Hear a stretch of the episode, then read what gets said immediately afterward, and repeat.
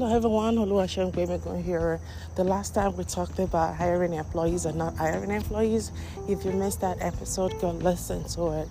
Today, another question I want to throw out there is the issue of doing what you love.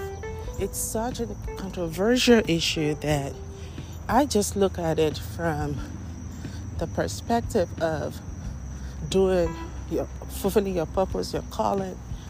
And I believe that usually when you do what you're called to do, is because you figured out that something is not right somewhere, right? And you feel like you need to go out there and correct it. Be the voice, right? Be the be that person that's talking about it or doing something about it. And that involves usually some kind of innovation. And because of the nature of us going out there and doing what God has called us to do, whether you're a pastor, you're a teacher, or you're a speaker, whatever it is, or you're a marketer, but you're doing it a different way, it calls for some polarity in the marketplace. Some people like it, some will not. And so when you doing a business like that, I believe that you need to have some passive income to support your lifestyle that's not tied to that thing. For example, let me pick on ministers of God, for example.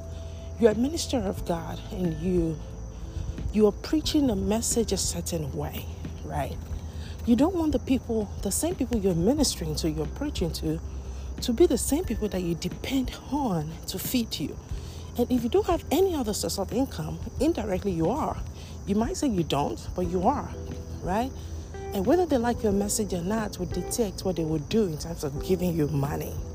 Let's be right. Let's be. Let's keep it hundred percent.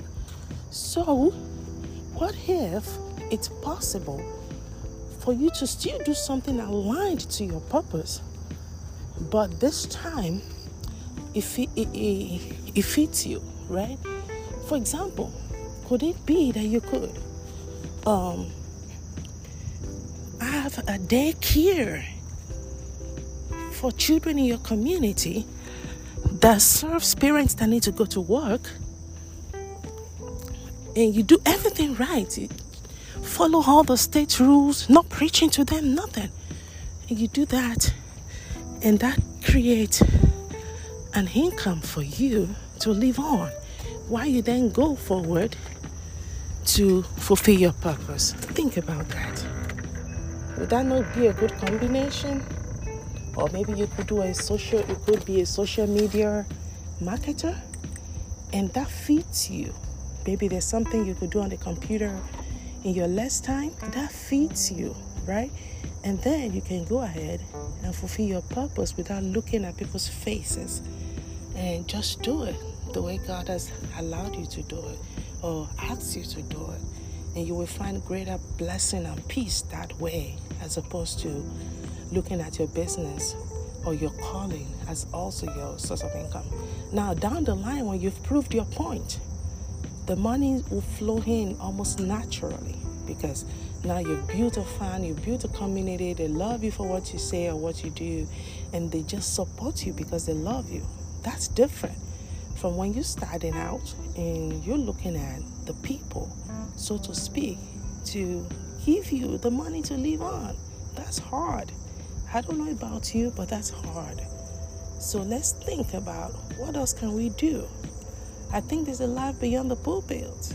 You know, you could use the same speaking skill in a different way to serve some other community that needs it.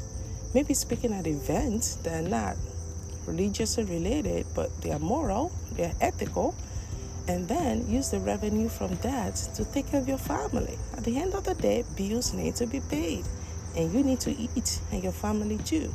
So that's my that's my that's my position that I think we all need some sort of income beyond our passion and purpose and what we love to do.